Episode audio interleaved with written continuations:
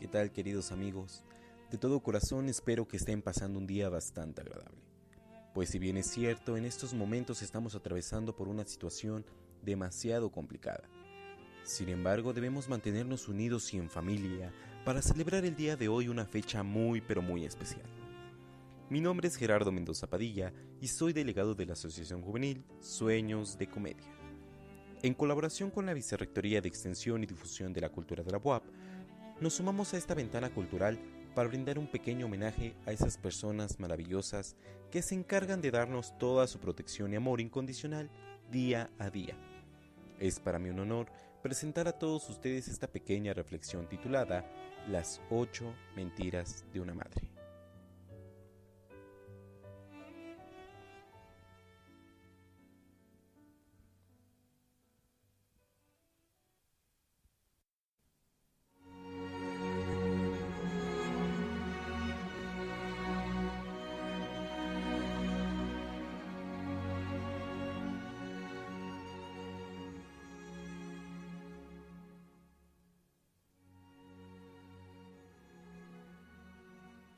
Yo, yo era muy pobre. A menudo no teníamos suficiente que comer. Cuando teníamos algún alimento, mamá solía darme su porción de arroz y mientras lo pasaba de su plato al mío solía decirme, Cómete este arroz, hijo. Yo no tengo hambre.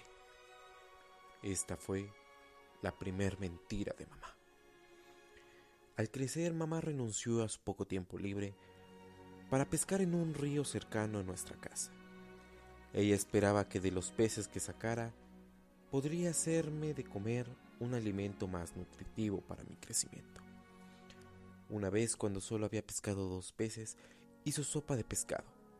Mientras tomaba la sopa, mamá se sentó a mi lado y comió lo poco que quedaba en el esqueleto de aquel pez, que yo ya me había comido. Mi corazón en ese momento se estremeció al verla. Yo lo único que pensé era darle la otra parte del pescado. Pero ella se rehusó y me dijo, cómete la comida, hijo. A mí, en realidad, no me gusta el pescado. Esa fue la segunda mentira de mamá. Para poder ayudarme a pagar mi educación, mamá lavaba y planchaba ropa de otras personas. Una noche invernal me desperté y hallé a mamá planchando ropa a la luz de una vela.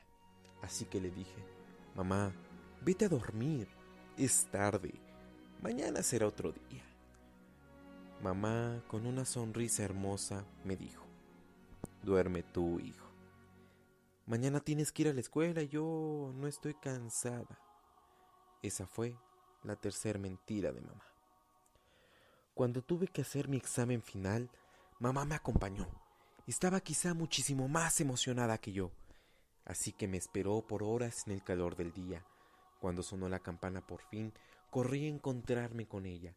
Mamá me abrazó y me dio un vaso de dulce y fresco jugo de naranja que traía en un termo. Pero este jugo no era tan dulce como el amor de mamá. Viendo la cubierta de sudor, le di el vaso y le pedí que por favor tomara también un buen trago. A lo que ella respondió, tómatelo tú, hijo, yo no tengo sed.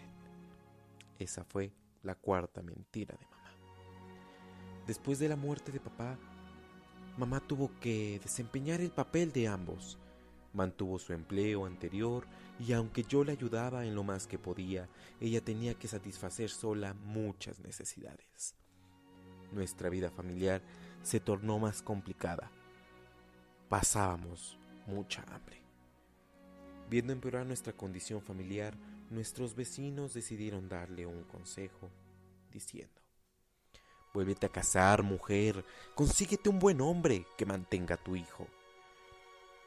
Y aunque ella tenía bastantes pretendientes, pues era una mujer preciosa, siempre se rehusó a casarse de nuevo. Y su excusa era, no necesito amor de nadie. Esa fue la quinta mentira de mamá. Al terminar mis estudios tuve que mudarme a otra ciudad, obtener un empleo formal. Llegó el tiempo para que mi anciana madre se jubilara, pero ella siguió yendo a trabajar cada mañana sin descansar.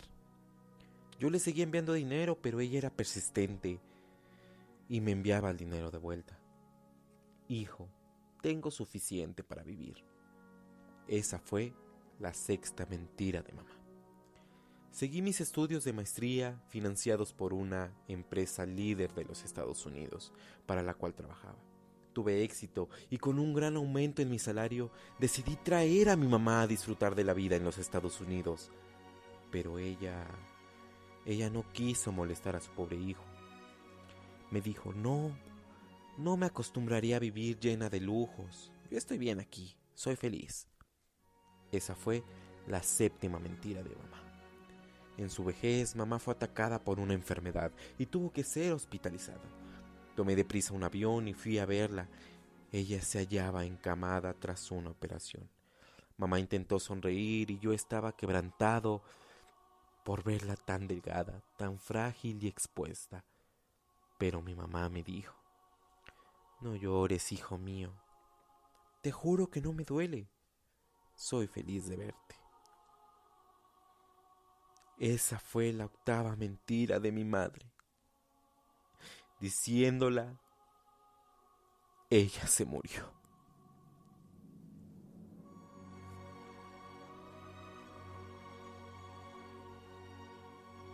¿Cuántos sacrificios hacen nuestras madres por nosotros? Muchas veces nosotros ni siquiera valoramos lo que ellas hacen. Dios bendiga a todas las madres que han dado todo por sus hijos. Siempre estarán en nuestros corazones. Feliz 10 de mayo.